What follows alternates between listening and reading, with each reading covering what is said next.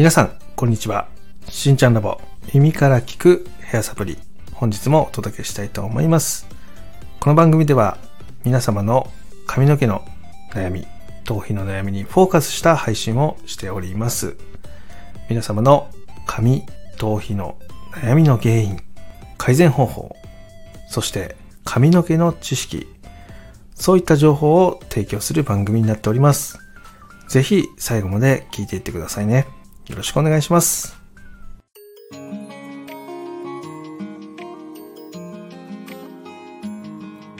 しんちゃんラボ耳から聞くヘアサプリ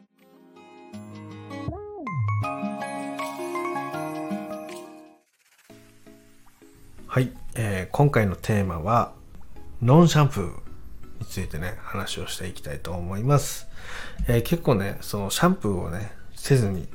お湯のね湯煎だけで、え、シャンプーや洗髪を済ませる方が増えております。で今日そこについてね話をしていきたいと思います、えー、今日結論的な話をするとねその会う人会わない人がいるっていう話になるんですが、えー、その中でもねその私自身が思うことっていうところで、えーとノンシャンプーっていうのは結論的な話をするとね、私は反対なんですね。人によってやっぱ賛成の方もいると思うんですが、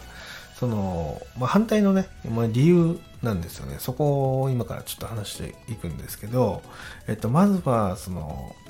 ノンシャンプーっていうのは、そのシャンプー剤を使わずにお湯だけで汚れを落とそうみたいな話になってくるので、えっと、その裏にあるね、その自分がやりたいことっていうことをした時に、そのシャンプーについてる皮膜とかそういったものがついてないので、まあ、刺激でね、刺激の少ない形で腹ができたり、パーマができたりしますよみたいな話がね、上がったりするんですよね。まあ、これはあくまで、その、カラーが染まりやすいとか、そのパーマがかかりやすいとか、ストレートになりやすいとかって、正直、先の話になるので、そのまずはその段階の前に髪の痛みがどうなのかみたいな話になってくるんですよね。だからそれが全く出てない状態でその痛まないとか痛みにくいとかっていう話であれば皆さん納得できるんですけどもその痛まないっていうのをその今までよりは痛まないみたいなね。そういうニュアンスで痛みませんみたいな言い方をしてしまうとやっぱなかなかね、えー、継続リピートっていうのは起きないんですよね。で、えー、今回ねそのシャンプーを何ですべきなのかみたいな話をしていくんですけど、えー、まずは地肌の皮脂ですよね。皮脂汚れ皮脂油ですよね。であとは香料です。はい。であとはあの洗浄成分。この3つっていうのがえっと安易にねそのノンシャンプーをそのしなくてもその髪の毛っていうのも綺麗にできるしストレスっていうのも軽減できるしえそういった意味でね、今日ね、紹介していきたいと思ってます。えまず、そのノンシャンプーで起こる、要はダメージなんですが、もうこれは完全に皮脂ですね、油です。油による乾燥っていうのが促進されます。で、次はですね、2つ目に関しては、地肌の匂いです。やっぱそのノンシャンプーでいくことで頭皮の匂いとか髪の匂いってもろに出てきますので例えば皮脂分泌の過剰な方だったりするとやっぱりその頭皮や髪の匂いがちょっと気になったりとかねすることもあったりするかなっていうふうに思います。で、えー、3つ目。3つ目はですね、えーと、髪の毛のごわつきになりますね、えー、結構ノンシャンプーで過ごすとですね髪の毛が硬くなる、まあ、そんなことが起きたりするんですよね。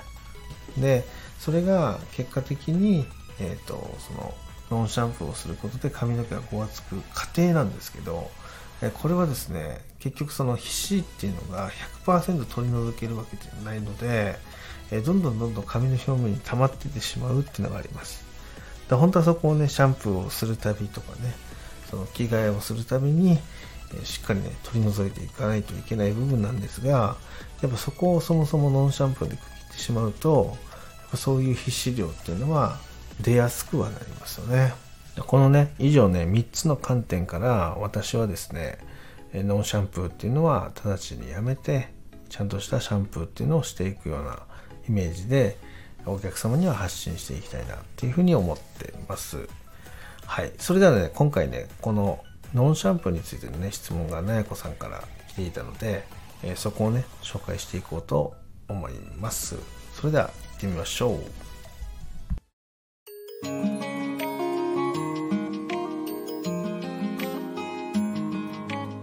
しんちゃんラボ耳から聞くヘアサプリ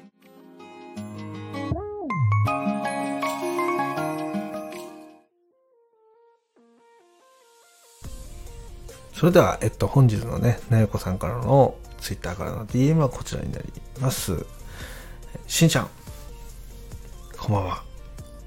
えー、一つ質問がしたくて、レターをしてみました。しんちゃんが知る中で、ノンシャンプーを行ってる人っていますか？でいたら、頭皮のかゆみ、そういったものが出てないか確認していきたいのですが、よろしくお願いしますっていうメッセージがね、届いてましたね、過去に。で、えっ、と、ここに関してはですね、えっ、と、まず冒頭でも言ったんですけど、私自身はノンシャンプーっていうのはしなくていいかなっていうふうに思っております。あとはですね、そのノンシャンプーによるデメリットっていうのも必ずあるっていうところ、そこをね、皆さんにしていってほしいなっていうふうに思っています。えー、ノンシャンプーってね、響きはすごくいいんですけど、えー、例えばドライヤーとかね、例えばタオルドライとか、まあ、そういったのを完璧にやらないと、基本的にね、その匂いっていうのは取れないんですよね。で、だから手間がかかるっていうのがあります。で、確かに金銭的な部分でシャンプーは買わなくていい、プロ、プロえー、トリートメントも買わなくていい。まあ、いろんなね、その待遇が受けれるっていうのは大きいですけども、まあ、なので、デメリット、その、そこを理解した上でですね、そのやっていくかどうかっていうのを判断するのが一番いいかなっていうふうに思うので、しっかり冒頭の部分聞いてですね、髪の毛のね、匂いだったりとか、あとは、その髪の毛の膨らみとかね、羽とか、まあ、そういった部分ですよね。前髪の毛とかもそうですし、そういったところをね、しっかり言語化して、体系化されてる。要はそれが、自分の中のそのルールブックとしてね、存在してるぐらいでやっていけると、え、長くね、続けられるんじゃないかなっていうふうに思います。え、私はね、基本的に、えっ、ー、と、ノンシャンプーっていうのもね、やったことはあります。やったことはあるんですけども、私自体はやっぱり油の分泌量が多い分、雑菌が繁殖しやすくなって、やっぱその、なかなかね、なかなかね、その頭皮の匂いが消えるまでっていうのは時間がかかりましたね。だからそういった意味では、えっ、ー、と、皆様の中でですね、えー、自分が何が優先なのか、ね、その安全とか安心とかっていうのが優先であれば、間違いなくね、ノンシャンプーの方がいいんですよね。ただその、シャンプーによる刺激とか、そういったものを一切皮膚に与えない、まあ、そういう状況をね、作ってあげるっていうのはものすごくいいかもしれない。まただそれによって、日頃のね、湯煎ですよね。湯煎やドライヤー、まあ、そういったものがね、怠ると、やっぱ厳しいかなっていうところはありますね。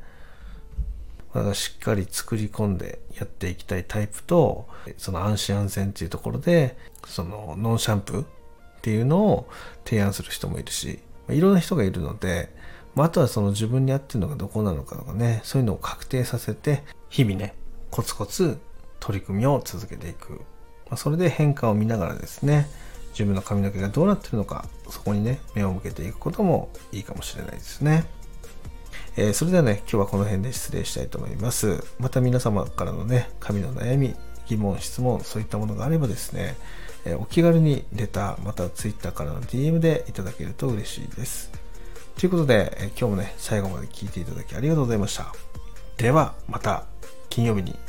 バイバイ。